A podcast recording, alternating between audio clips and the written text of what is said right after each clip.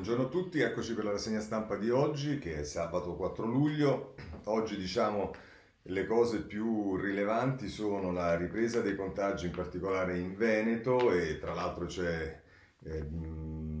titolo per esempio Corriere Sera è contagi in Veneto, l'ira di Zaia, eh, mentre invece la Repubblica intitola sui dati dell'Istat che è l'altra cosa importante eh, invece la stampa ritorna su, sul virus, torna il virus, gli errori di Zaia, vediamo che ci sono Zaia che sarà da una parte, ma eh, c'è chi dice che poi in parte è colpa anche sua, e, e poi ci sono ancora le, le, le, questioni che riguardano la politica, il governo, il decreto rilancio che è stato approvato in commissione ieri alla Camera e che arriverà in aula la settimana prossima, ma contemporaneamente c'è tutto il dibattito sul decreto sulle semplificazioni, insomma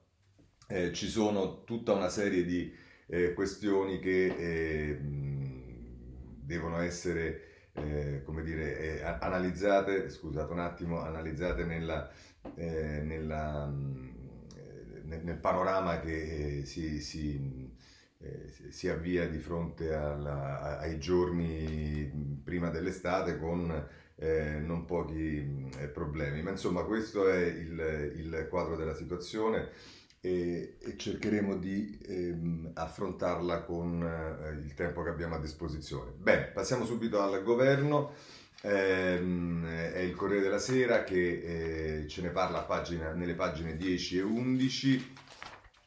e ci dice che eh, salva stati e legge elettorale, nuovo fronte eh, Conte chi apre la crisi ne pagherà il prezzo, eh, gli alleati volano, votano divisi in Europa, anticipo del test a Roma, duro scontro tra il PD e Italia Viva sul sistema per le urne. Eh, questo nella pagina 10. Poi pagina, nella pagina accanto c'è un'intervista di Monica Guerzoni al vice segretario del Partito Democratico Orlando che dice il dialogo con Forza Italia va coltivato con cura, i sondaggi sul Premier penserei più alla vita reale. Il vice segretario del PD eh, dice infine una maggioranza sui fondi UE ci sarà, il problema non è chi frena e chi corre, ma come si corre. Insomma è un'intervista che Monica Guerzoni fa a Orlando, francamente l'ho letta, non mi pare che ci sono eh, sconvolgenti rivelazioni e, e, le risposte sono tutte risposte interlocutorie, quindi diciamo eh, è, è, un po' sintetizzata in quello che vi ho detto. La notizia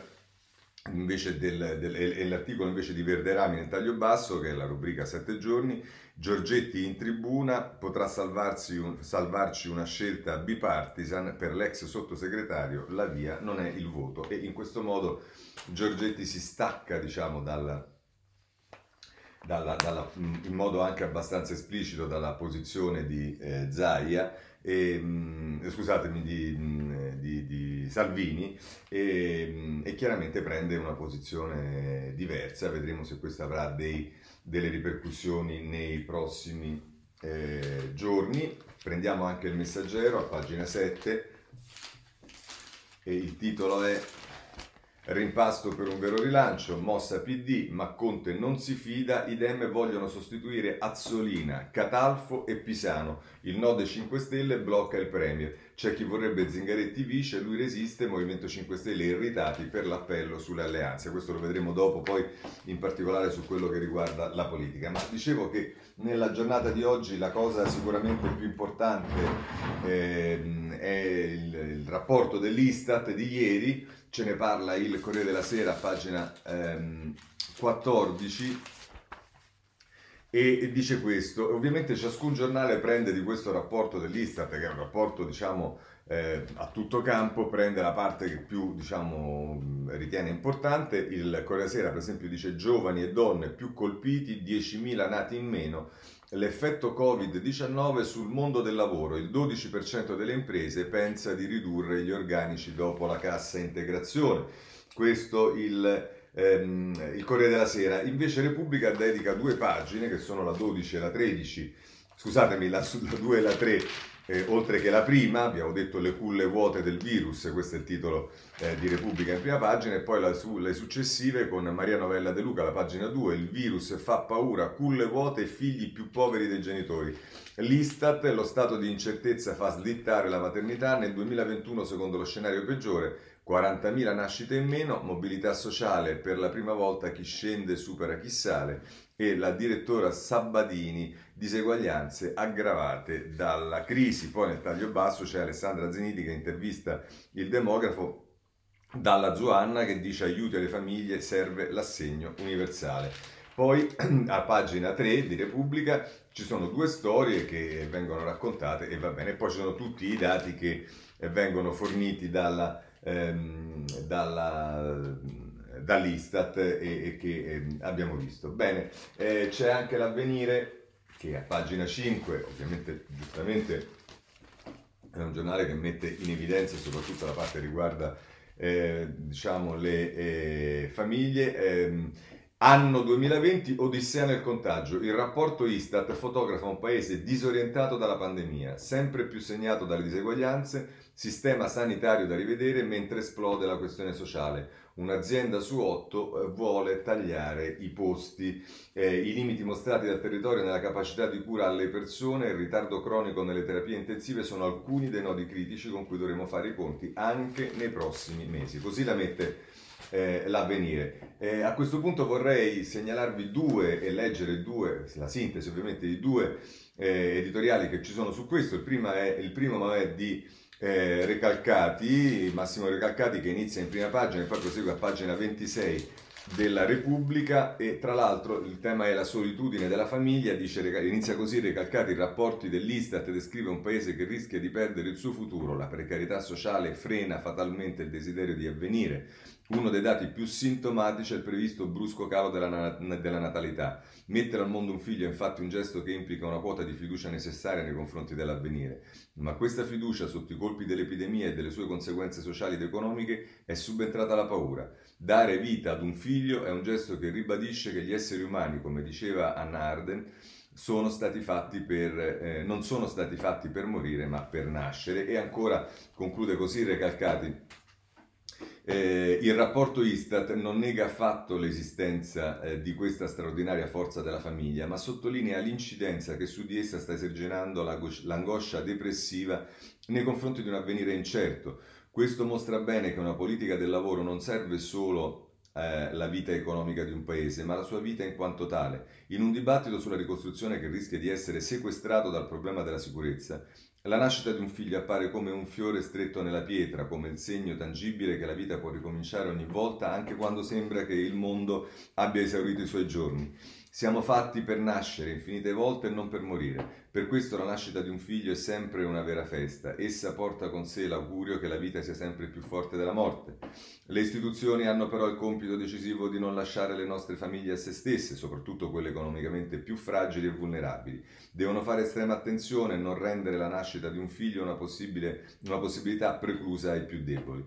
Sarebbe un disastro antropologico che aumenterebbe in modo traumatico le diseguaglianze sociali, spegnendo quella luce che da sempre investe la nascita di un figlio. Se questo tempo di crisi mostra che è solo l'esistenza di un figlio che può dare avvenire a un paese, ribadisce anche per l'ennesima volta che è solo l'esistenza del lavoro per tutti che può dare dignità alla vita umana. Questo recalcati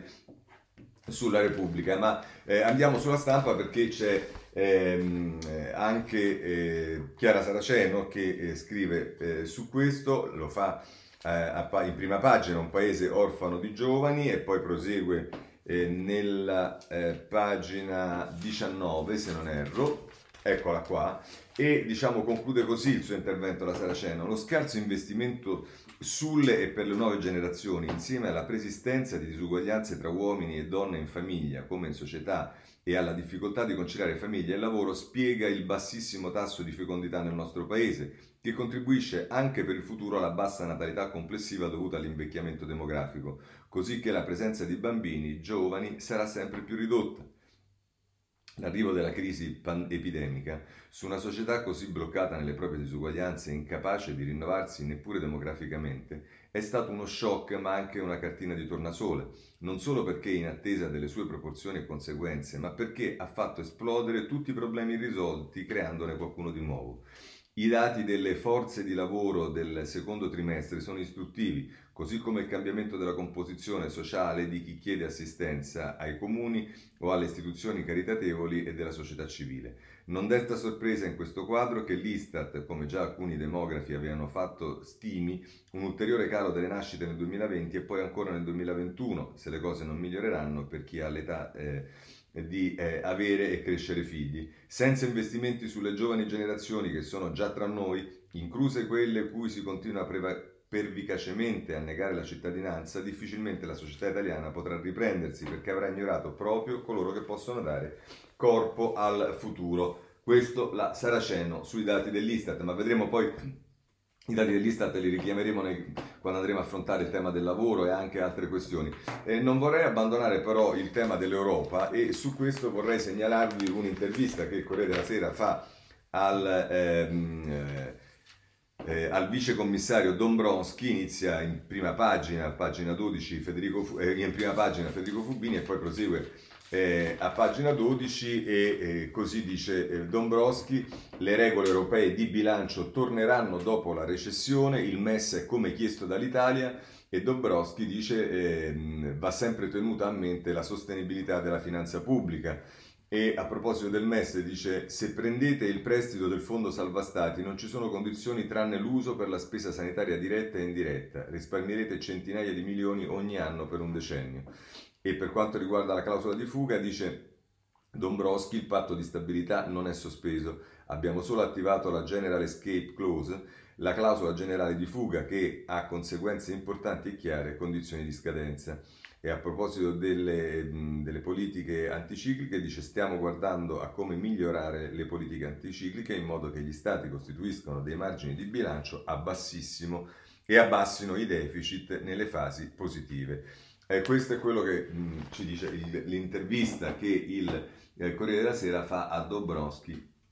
e nel quale ovviamente parla anche direttamente dell'Italia. Ma ci sono i due provvedimenti importanti in eh, pendenza in Parlamento, anzi uno in Parlamento, l'altro al Consiglio dei Ministri, il primo è il decreto rilancio, ce ne parla intanto la stampa a pagina 7, ovviamente anche in questo caso i giornali mettono in evidenza alcune cose a secondo della loro sensibilità, a pagina 7, per esempio, il, la stampa dice decreto rilancio lunedì in aula, raddoppiati gli assegni di invalidità e bonus al 110% sulle seconde case. Il titolo è Congedi prolungati e più soldi ai disabili. È Luca Monticelli che ne parla e a proposito delle misure si parla per quanto riguarda delle auto, gli incentivi a chi rottama e per i veicoli elettrici. Per quanto riguarda la scuola, altri fondi alle paritarie, ma PD e 5 Stelle sono divisi. Poi per quanto riguarda i comuni, risorse per i territori stremati dal Covid. Sull'immobiliare la detrazione esclude solo le ville di pregio, a proposito dell'eco bonus, quindi è stato esteso alle seconde case. Per quanto riguarda il lavoro, contratti a termine prorogati di sei mesi e per quanto riguarda la sanità, 2.000 euro ai medici in campo contro il eh, virus. Questo è quello che ci dice la ehm, stampa, ma anche l'avvenire, pagina 9, parla del decreto rilancio e in questo caso fa riferimento più direttamente alle paritarie, di, decreto rilancio, fondi doppi alle paritarie, più incentivi per auto, Euro 6 ed Eco. E dice le risorse in più per le scuole passano da 150 a 300 milioni, fino a 3.500 euro di sconto per nuovi veicoli a benzina e diesel, fino a 10.000 per le elettriche eco bonus pure su seconde case. Eco bonus pure su seconde case. Ok a fondo perduto per l'aumento delle pensioni di invalidità. Eh, questo è quello che eh, dice l'avvenire sul tema del eh, decreto rilancio e segnalo il Sole 24 Ore che mette in risalto in particolare la questione dell'eco bonus e allora il titolo di apertura super bonus 110% ecco tutti gli sconti continua a pagina 3 e, si dice le ristrutturazioni, sconti per riqualificazione energetica estesi alle seconde case, cessione del credito, ora il portale, ultimi ritocchi, incluse le case popolari, novità sulle caldaie, esclusa invece la sostituzione di canne fumarie collettive. E questo diciamo per chi è interessato a questo aspetto eh, di cui si è molto parlato, che è quello del, dell'eco bonus. Poi però passiamo invece a un altro decreto, che è quello in fieri, e cioè il decreto semplificazione, in questo caso è la Repubblica che... Eh, eh, ce ne parla a pagina 12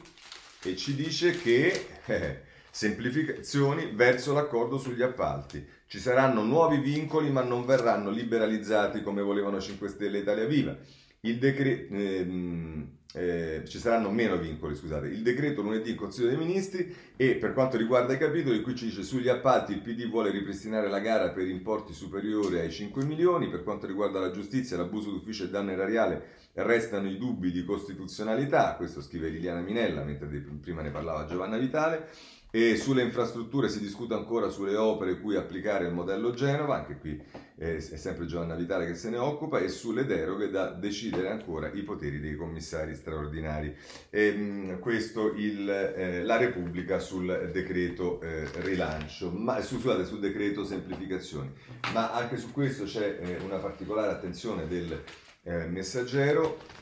nella fattispecie a pagina 6 e il titolo del messaggero è del decreto legge semplificazioni si litiga ancora sui grandi appalti, tensioni sulla legge elettorale, va bene questo è un altro paio di maniche, lo vedremo dopo, Patonelli promette decreto in Consiglio dei Ministri tra lunedì e martedì e senza condoni. Eh, questo è eh, quanto ci dice il ehm, messaggero a pagina eh, 6. Bene, chiudiamo adesso con la parte dei decreti e passiamo alla politica. Allora, ci sono alcune cose da segnalare. Innanzitutto, il Corriere della Sera ci fa mh, presente la polemica tra Salvini e la Cina. Eh, incoerente, noi democratici, lite su Hong Kong tra la Cina e Salvini, il disappunto dell'ambasciata per il flash mob leghista, il centrodestra oggi in piazza contro il governo. È Marco Cremonesi e, eh, che firma questo articolo che mette in evidenza lo scontro tra Salvini e eh, la Cina a proposito di Hong Kong e non c'è dubbio che adesso non, non conosco i dettagli di questo scontro, ma se anche le altre forze politiche si facessero sentire verso la Cina eh, e contro la Cina a proposito di quello che sta facendo Hong Kong, non sarebbe male lasciare diciamo, solo a Salvini eh, il eh, timone di questa battaglia. Eh, mh, a proposito eh, sempre del eh, centrodestra, voglio segnalarvi il, se non erro, la vediamo perché adesso qui ho gli appunti un po' confusi, vediamo se ehm, la stampa Eh, dunque, abbiate pazienza, forse... Eccolo qui, la stampa, pagina 9, a media la mattina, l'opposizione in piazza insieme, ognuno con la sua raccolta di firme. Salvini e Meloni chiedono elezioni subito, Forza Italia vorrebbe un'inchiesta sulla mala giustizia. E questa è la notizia che ci dà sulla stampa eh, il, ehm, eh, la mattina. Ehm, poi, se volete ancora a centrodestra, invece prendiamo il tempo Oggi purtroppo non abbiamo il giornale, eh, il tempo in prima pagina, oggi li smascheriamo con la foto di Meloni, eh, mh, la foto a tutta pagina, Giorgia Meloni guida la grande manifestazione unitaria del centro-destra per denunciare i fallimenti dei rossogialli, lavoro, sicurezza e economia, il Palazzo Chigi. Hanno fatto solo disastri, vorremmo, vanno fermati prima che sia troppo tardi. I giornali del centrodestra, come vedete, ormai iniziano a, mo- a, posizionarsi in modo abbastanza esplicito. C'è chiaramente il giornale che eh, si posiziona, anche perché è il giornale sostanzialmente di Berlusconi su Forza Italia, libero e molto più spinto su eh, la Lega e a questo punto il tempo, mi pare evidente, si schiera, diciamo, senza esagerare, ma insomma, eh, su eh, Giorgia Meloni e su Fratelli d'Italia, così ciascuno, diciamo, fa un po' il, il, l'organo di, di risonanza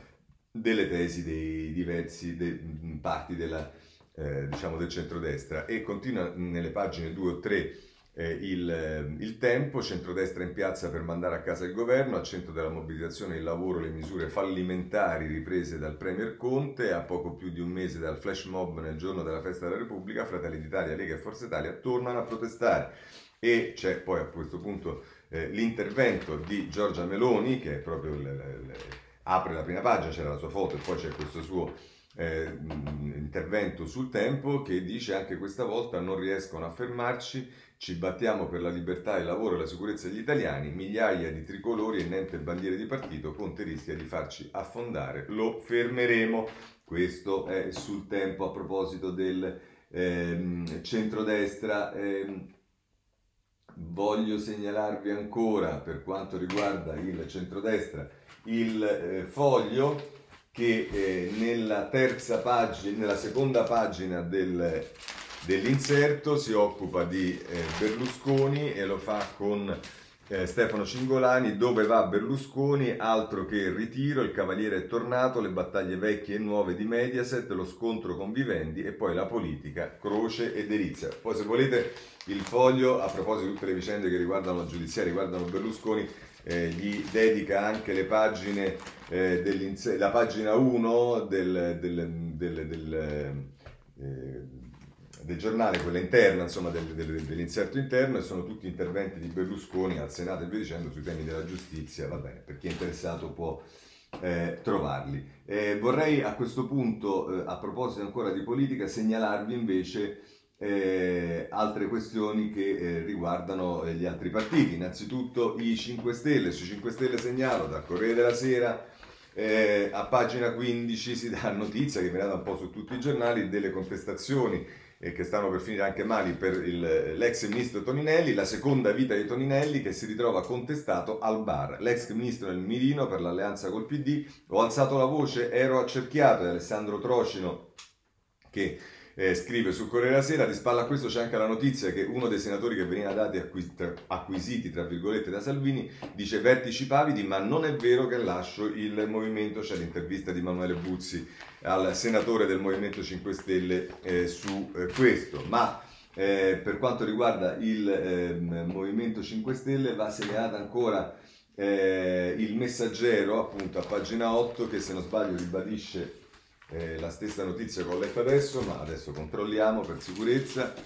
E, ehm, e dice, ah no, questo invece eh, il retroscena di Simone Canettieri, Senato, numeri in bilico, cena segreta, Movimento 5 Stelle su MES, meglio votarlo noi che Forza Italia, la festa dei 5 Stelle in trasferta a Focene, con il sì degli azzurri, il governo a rischio. La Lega continua a marcare i ribelli pentastellati, Renzi corteggia i centristi. Ma a proposito di questo argomento, cioè dei cosiddetti transfughi, chiamateli come vi pare, vi devo segnalare l'editoriale di Claudio Cerasa sulla prima pagina del foglio, dice no di volta a Gabbana non puzzano più, la Lega il Movimento 5 Stelle, il grande show degli anticasta che ora difendono la libertà dei parlamentari e si fa riferimento soprattutto alla Lega in particolare e a Fratelli d'Italia che addirittura hanno messo nel programma una rimodulazione, una cancellazione della eh, norma costituzionale che prevede che i parlamentari sono senza vincolo di mandato proprio per impedire che ci fossero questi passaggi e come appare eh, la Lega è la prima che sta invece favorendo diciamo, questi passaggi dagli altri partiti dei transfughi, quindi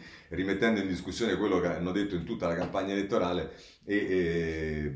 anzi adoperandosi perché questo accada. E contemporaneamente però Cerasa mette in evidenza anche le contraddizioni del Movimento 5 Stelle che sono ben lieti e non fanno più scandalo, non dicono nulla di eh, senatori che decidono legittimamente e attuando proprio l'assenza di vincolo di mandato di passare da altri eh, gruppi, eh, al, per esempio a Italia Viva si fa riferimento al, al senatore Carbone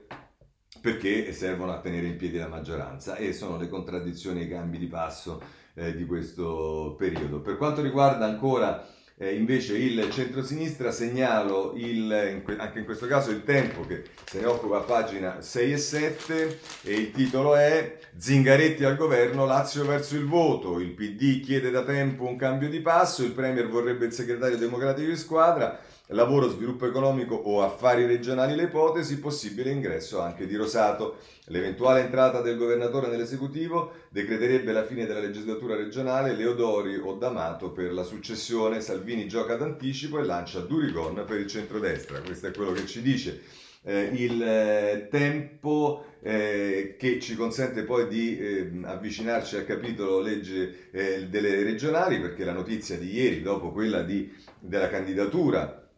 di Ivan Scalfarotto in Puglia e quella di Daniela Sbrollini eh, in Veneto, ma la vedremo tra poco perché segnalo ancora invece per quanto riguarda la politica eh, un tema che eh, riguarda eh, ambientali- l'ambientalismo, l'ecologismo, chiamatelo come volete, se ne occupa eh, Annalisa Cuzzocrea, pagina 15 della Repubblica, con un'intervista a Francesco Rutelli, un piano green non può essere punitivo, deve portare al benessere, serve un progetto per i prossimi dieci anni, dice Rutelli, che sappia indicare quanto lavoro si può creare e quali benefici si possono ottenere.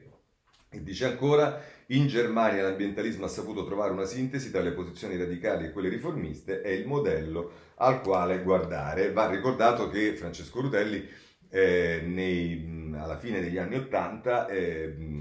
entrò diciamo, nel percorso dei Verdi con la costituzione dei Verdi Arcobaleno, con un buon successo alle europee, c'era al suo tempo anche Adelaide Aglietta, Franco Corleone, insomma eh, con Edo Ronchi ci fu, che abbiamo visto peraltro aveva scritto l'altro giorno su non mi ricordo quale quotidiano, insomma è uno che della galassia dei Verdi e del tema dei Verdi eh, ne sa qualcosa. Ma allora voglio segnalarvi proprio sul tema di cosa potrebbe essere e se serve in Italia una forza ecologista e perché non si è mai creata in Italia una eh, diciamo, mh, realizzazione di un progetto come quella che abbiamo visto in Germania, ma non solo, anche in Francia di recente, c'è Stefano Mancuso che ce ne parla eh, sulla Repubblica, pagina 26, il verde che vorremmo, all'Italia manca un movimento ambientalista laico e popolare. Tra l'altro, dice Mancuso, saranno i giovani nel corso delle loro vite a sopportare le conseguenze più dure dell'emergenza climatica e insieme a loro i più fragili, gli indifesi, i deboli. Saranno le aziende destinate a scomparire se non sapranno comprendere un, nuovo, un mondo nuovo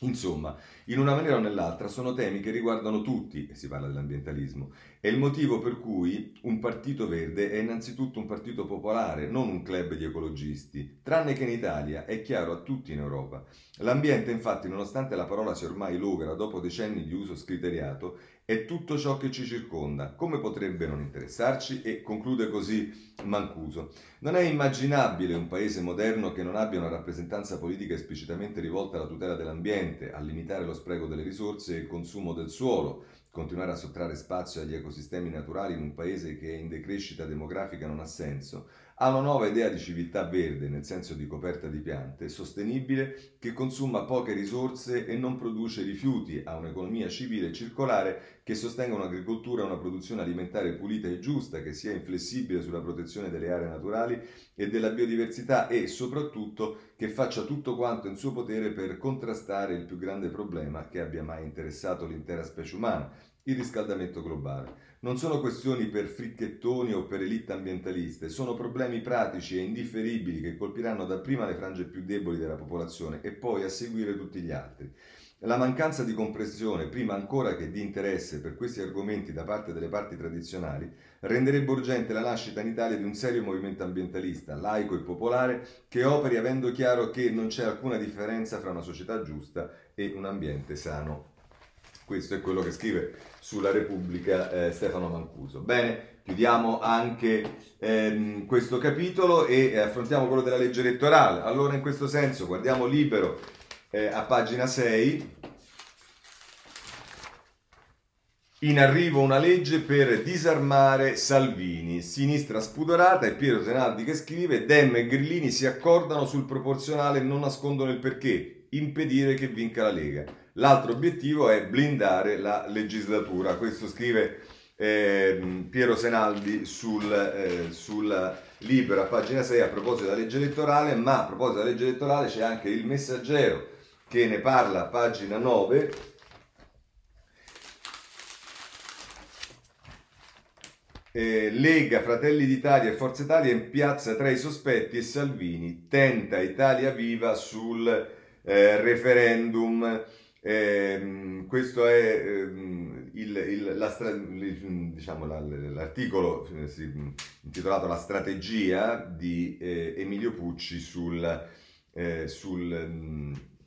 sul, sul, messaggero che tra l'altro dice ma tra i tre partiti resta sempre un clima di sospetti, non sono legati al possibile passaggio di altri parlamentari forzisti in Italia Viva, ma anche al MES e alla legge elettorale. Alla Camera e al Senato i Lombard rilanceranno nei prossimi giorni il Mattarellum e si aspettano che i renziani possano convergere. Hanno chiesto subito quale sarà l'atteggiamento azzurro. Aver calendarizzato a fine luglio la riforma elettorale è una forzatura del PD, non abboccheremo sul proporzionale la risposta, ma i vertici forzisti hanno fatto sapere che nulla è deciso, non ne abbiamo ancora parlato con gli alleati, certo è che prima delle regionali il centrodestra si presenterà unito in piazza oggi, eccetera, eccetera. Insomma, si discute, oltre che sul MES, anche della legge elettorale, con Forza Italia che pare molto più interessata al proporzionale di quanto non lo sia, ovviamente abbastanza ovvio, la Lega e... e e in questo si sa bene che l'Italia Viva si è già pronunciata intanto con Renzi dicendo che eh, diciamo, Renzi sceglie l'opzione maggioritaria e in particolare torna al tema dell'elezione diretta o del Presidente del Consiglio o del Capo dello Stato, e, ma in questo incrocia sicuramente un posizionamento che spacca anche il centrodestra. Bene, ma vediamo anche l'avvenire, anch'esso se ne occupa a pagina 9 eh, scusate, pagina 8, scintille sulla legge elettorale, un nuovo fronte arroventa la maggioranza, Renzi si sfila dall'accordo sul sistema proporzionale, ultimatum del PD fu sottoscritto da tutti a gennaio e ancora si dice confronto acceso e su più temi il leader di Italia Viva si faccia una legge maggioritaria, la convenzione DEM punta solo ad abbassare la soglia del 3% e, e vabbè, questo è quello che ci dice il, ehm, eh, l'avvenire e ancora, ehm, eh, dunque, eh, vediamo che cosa... Ah no, ecco sì, abbiamo adesso il, l'editoriale di Folli sulla pagina 27 della eh, Repubblica, la stagione dei veti appesa a tanti se, tra l'altro, dice Folli, è incredibile che in Parlamento il blocco PD Movimento 5 Stelle marci compatto sullo schema per, più conveniente, mentre la destra taglia fuori, tagliata fuori protesta a gran voce. Lo sarebbe se avesse i numeri e se i soci minori, l'EU e Italia Viva, e, e i renziani d'Italia Viva, e soprattutto i renziani d'Italia Viva, fossero convinti e parte, eh, fossero convinti e parte dell'accordo. Non sembra che sia così, i numeri, specie al Senato, sono scarsi e Renzi ha urgenza di correttivi che impediscano la scomparsa del suo partito galleggiante intorno al 3%. Occorre quindi molto ottimismo per immaginare un cammino virtuoso scandito da pre- precisi passaggi, magari con il contributo saltuario ma chirurgico di Berlusconi. Il governo manda avanti il suo programma tra semplificazioni e progetto di rilancio grazie alla concordia della maggioranza. Si vota il 20 settembre, il risultato è favorevole al centro-sinistra che si afferma almeno in Puglia, Marche, Toscana e Campania. Nel referendum sul taglio dei parlamentari il sì vince eh, rassicurando i 5 Stelle e spingendoli a consolidare l'anima governativa, cioè a consolidare l'anima governativa, cioè l'intesa con il PD. Sull'onda di questo la legge elettorale viene approvata a maggioranza accontentando Renzi e la sinistra con un quorum più basso, il 4-3,5%.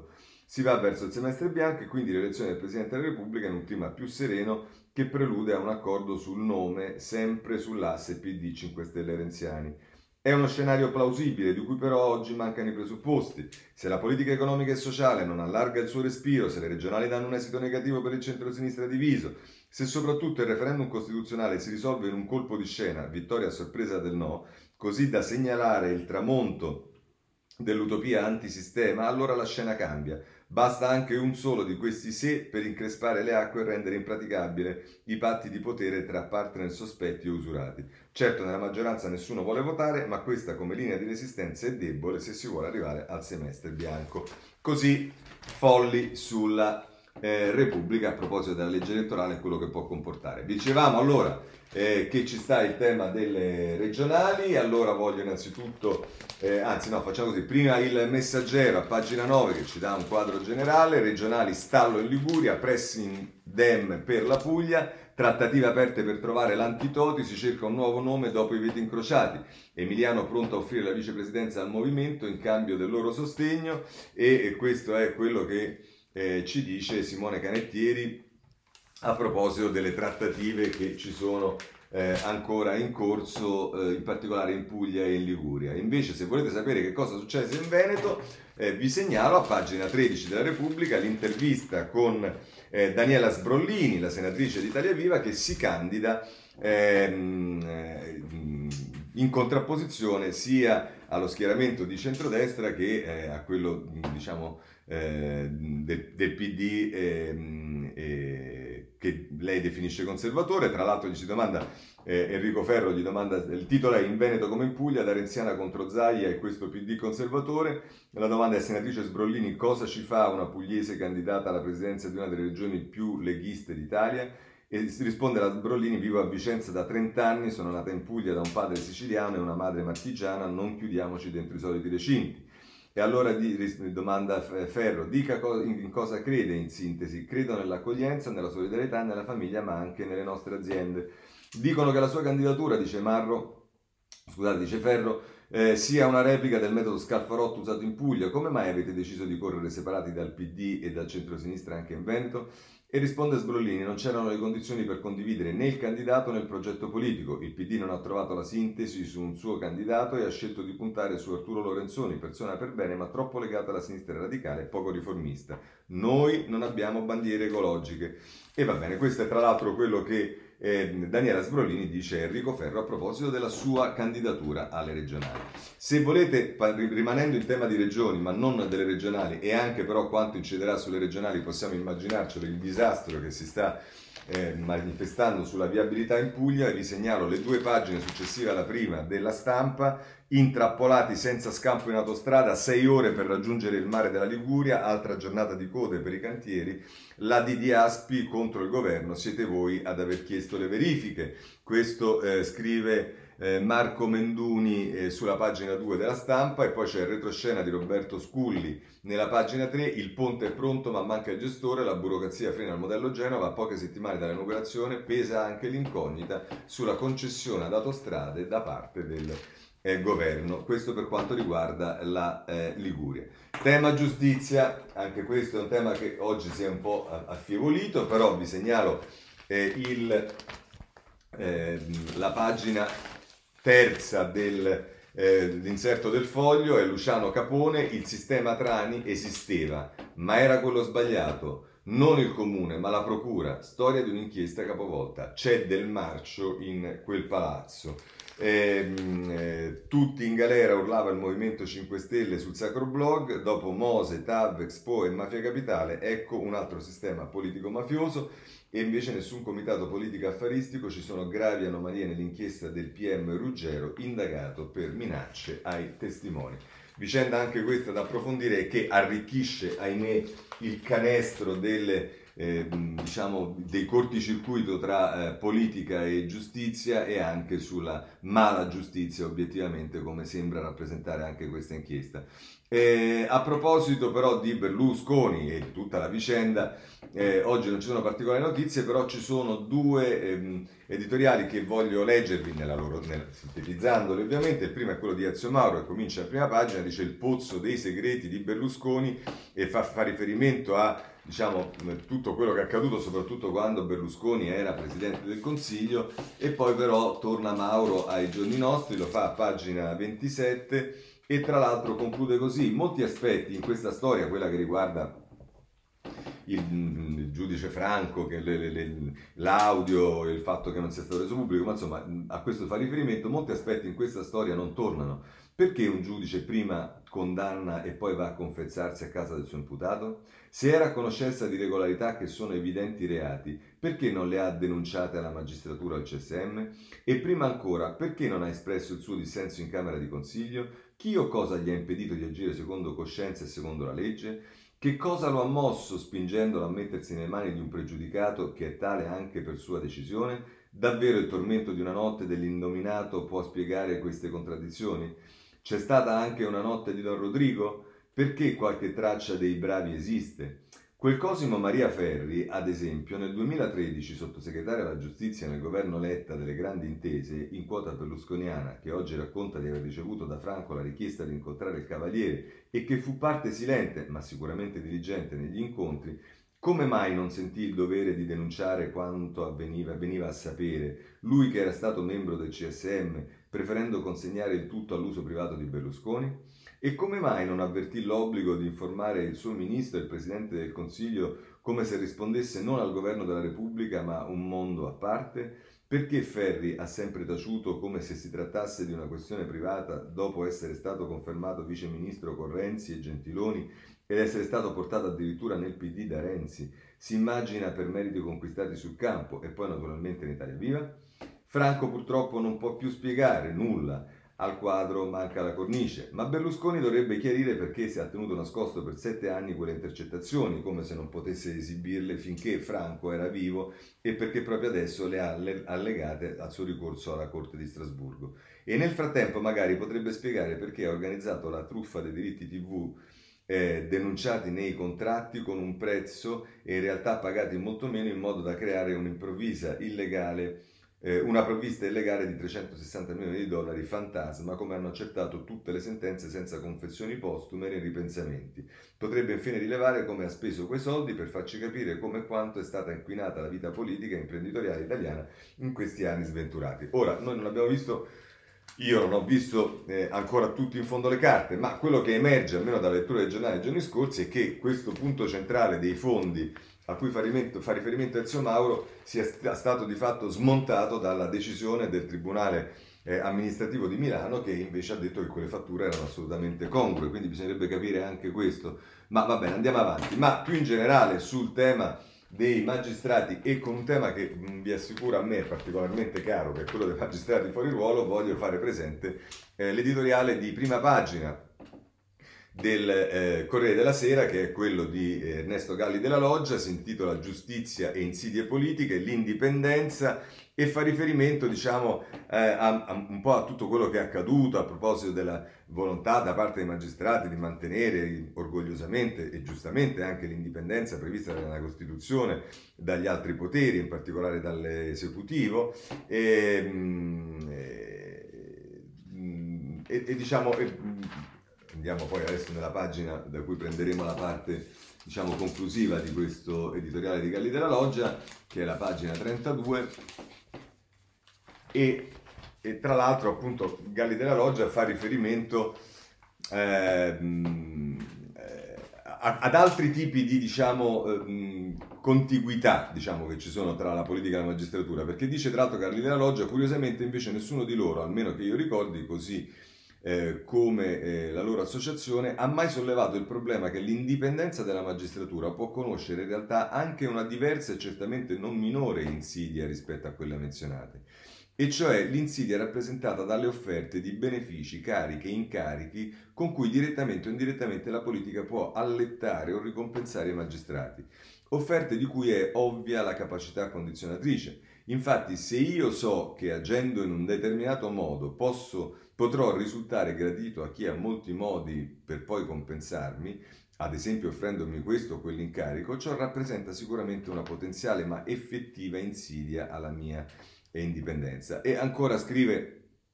devo saltare ovviamente inevitabilmente, Galli della Loggia, Costantino Mortati, il quale in sede costituente propose un rimedio semplicissimo, e cioè aggiungere all'articolo 101 le seguenti parole. I magistrati, puntini di sospensione, non possono accettare dal governo funzioni retribuite a meno non le esercitino gratuitamente.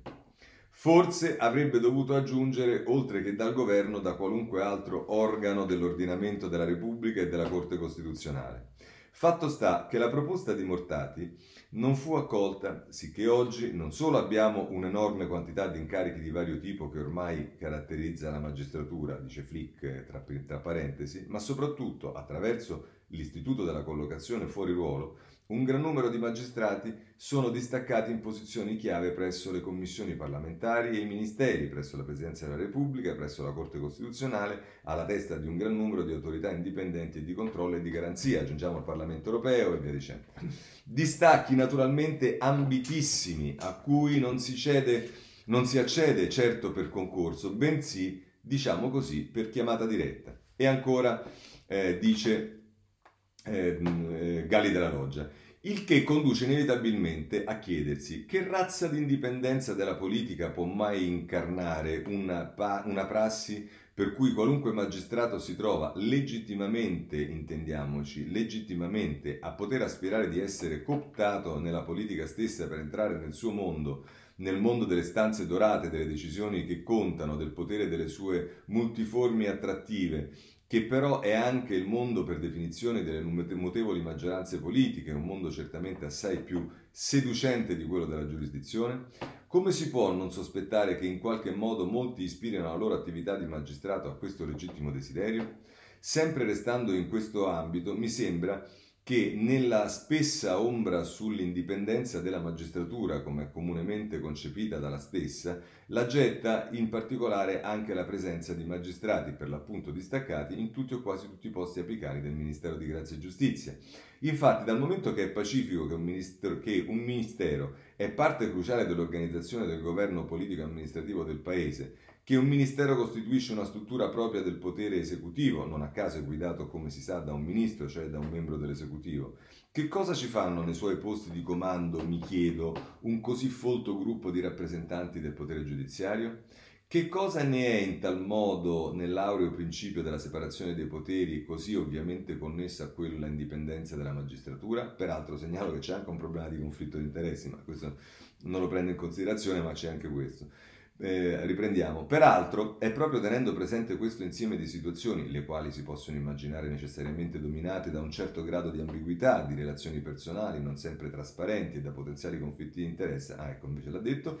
eh, che si ha modo di capire una delle ragioni di fondo della degenerazione del CSM. Mi fermo un attimo perché questo è una delle cose che è emersa palesemente in tutte le vicende, le intercettazioni, cioè che uno dei punti nodali della pratica, diciamo, spartitoria all'interno delle correnti del CSM è proprio l'oggetto, è proprio quello degli incarichi fuori ruolo, dei magistrati fuori ruolo. Avanti con ehm, Galli della Loggia che di, conclude così: Del suo inevitabile precipitare nella palude dell'intrallazzo correntizio e della collusione con la politica. Inevitabile perché è proprio il Consiglio Superiore che ogni volta ha il potere di concedere o di negare al singolo magistrato l'autorizzazione necessaria per accedere a un incarico extragiudiziario, di fatto per concedergli o no il grande salto di immagine e di potere verso l'impero sociale. Con l'ovvia, inevitabile appunto conseguenza di trasformarsi in un luogo di scambi di reciproche concessioni, di do ut des, per accedere al quale diviene di fatto obbligatoria per ogni candidato un incarico importante, l'ascrizione a un gruppo, a una corrente in grado di prendere le sue parti nel sin, eh, sinedrio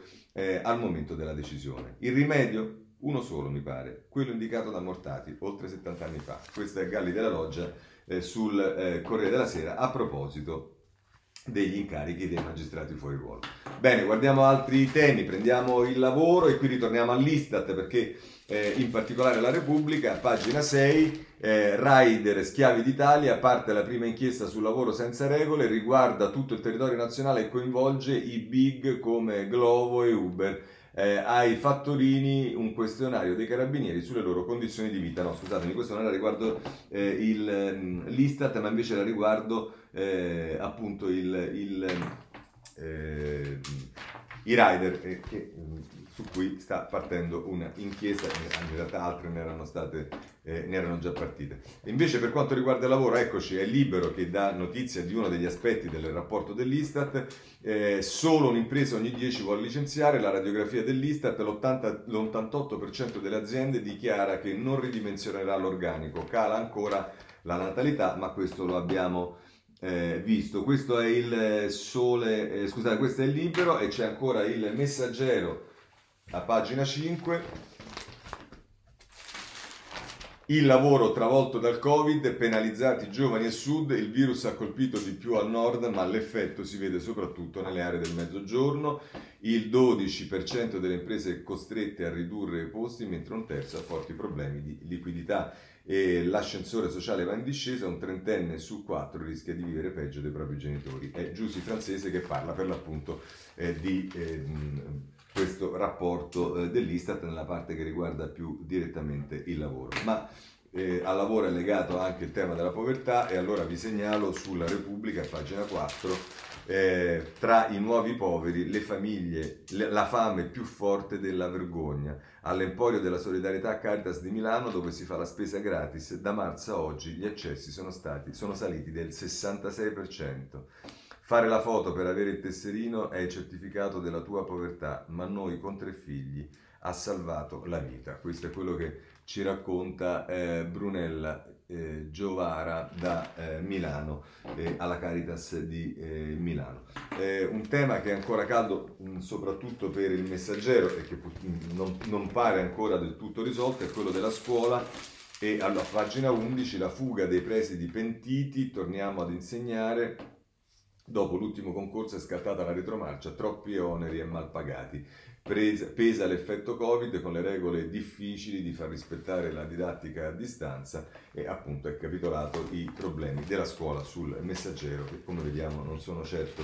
eh, finiti. Passiamo ad altri argomenti perché ieri è stata presentata la nuova auto elettrica della Fiat, ce ne parlano un po' tutti i giornali, si vede una fotografia con il Presidente della, della Repubblica, ma voglio prendere dal eh, Sole 24 ore a pagina 9 Eh, il titolo è Mirafiori a regime per il, lancio, per il lancio della nuova 500 elettrica. Automotive, gli investimenti FCA in Italia 5 miliardi al 2022 puntano su nuovi modelli elettrici. Tra il 2025 e il 2030 le auto ibride ed elettriche avranno l'80% dell'intero mercato. Eh, questo è quello che ci dice il Sole 24 Ore a proposito degli investimenti FCA sull'auto elettrica.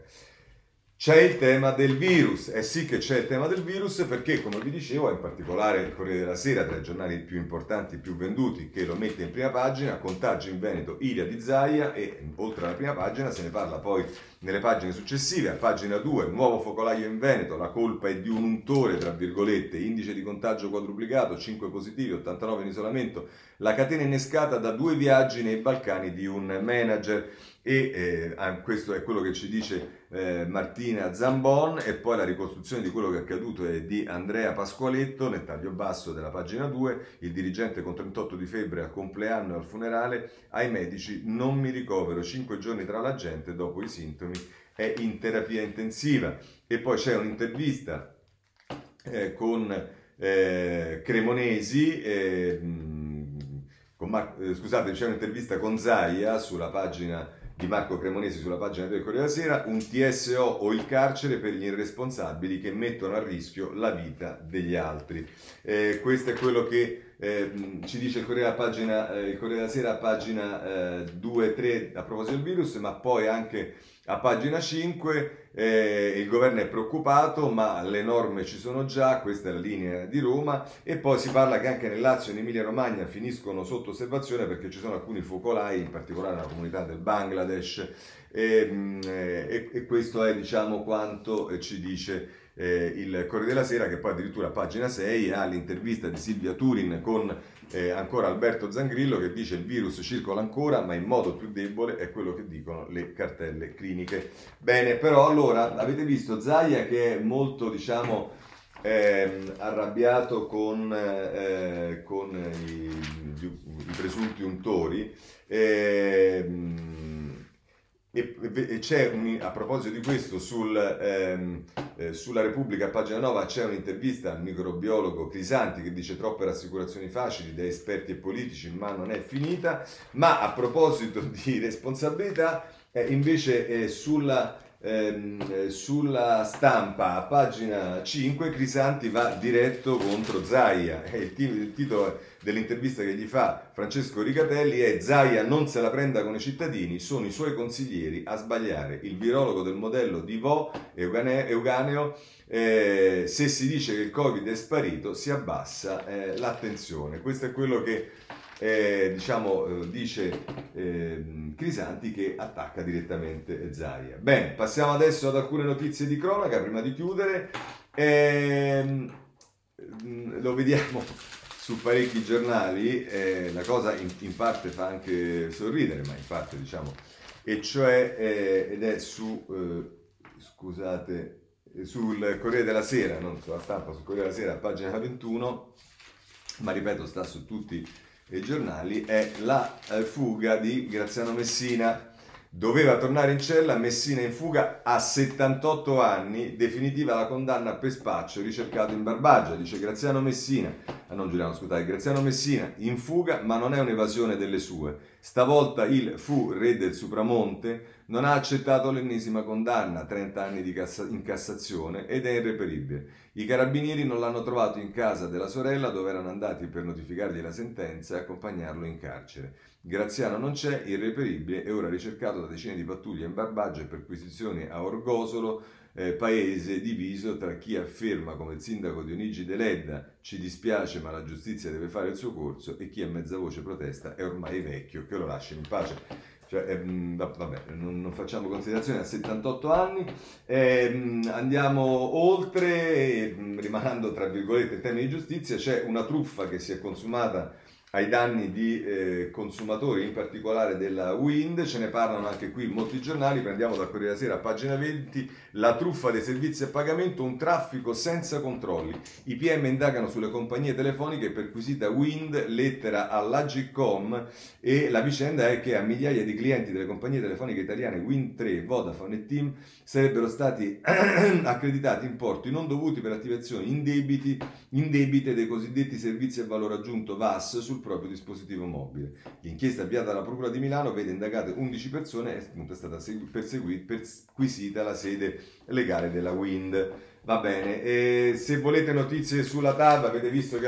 di, il nuovo sindaco di Lione era contraria alla TAV, ma a Parigi non importa molto perché invece ribadiscono Parigi contro Lione sulla TAV. Si fa. Il segretario di Stato ai trasporti replica il sindaco Doucet fondamentale per la svolta verde. Eh, questo a proposito della TAP. Passiamo allora alla politica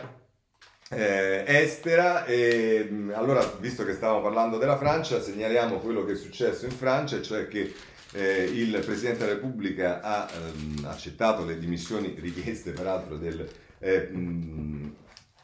del capo del governo francese, eh, l'azzardo di Macron, cambio del Premier contro la crisi più dura. Il presidente sostituisce il popolare Philippe con il tecnocrate Castet e a due anni dal voto si gioca tutto per rilanciare un paese in affanno. E a proposito di eh, Jean Castet, eh, questo, l'articolo di prima era di Anaïs Ginori, da eh, corrispondente a Parigi, e qui sempre dall'inviato eh, a Parigi Ettore Livini c'è una ricostruzione del personaggio, rugby e gollismo, Pirenei e Sarkozy, a Parigi è l'ora di Monsieur, fase 3, da sindaco di un piccolo paese a capo del governo e 5 lustri di politica vissuti sotto traccia, durante la pandemia l'incarico di portare la nazione fuori dall'isolamento, ma per i critici è un signor sì, questo è quello che ci dice sulla Francia e su Macron eh, Repubblica, mentre invece se volete sapere qualcosa di più sulla Germania, in particolare su Angela Merkel, potete andare a pagina 14 e 15 della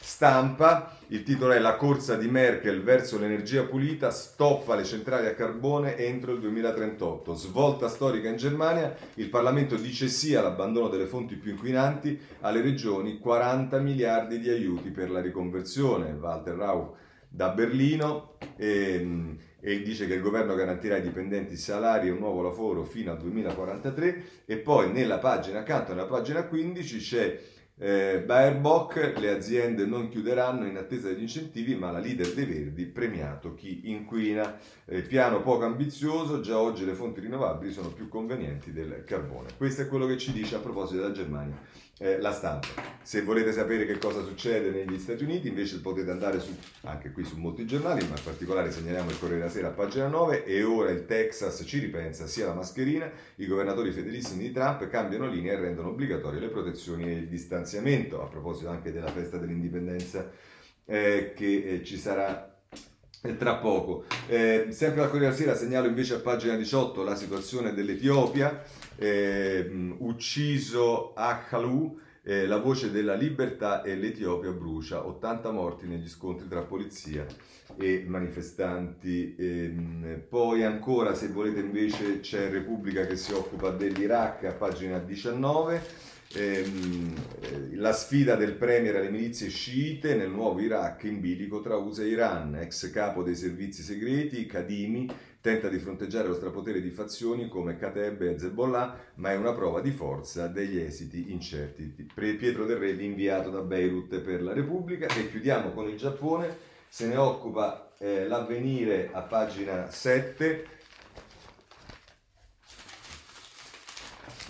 Pochi spazi a casa, lavori senza regole, il Giappone vuole ritornare in ufficio. Passata la bufera, finito il lockdown, il paese fa i conti con uno smart working pervasivo e oneroso, si lavora di più, si guadagna di meno e lo stress aumenta ed è boom di divorzi. Questo è quello che riguarda eh, il, eh, il, Giappone. Con questo chiudiamo la rassegna stampa e chi vuole eh, possiamo sentirci domani alle 9 sempre per la rassegna di domani. Grazie a tutti.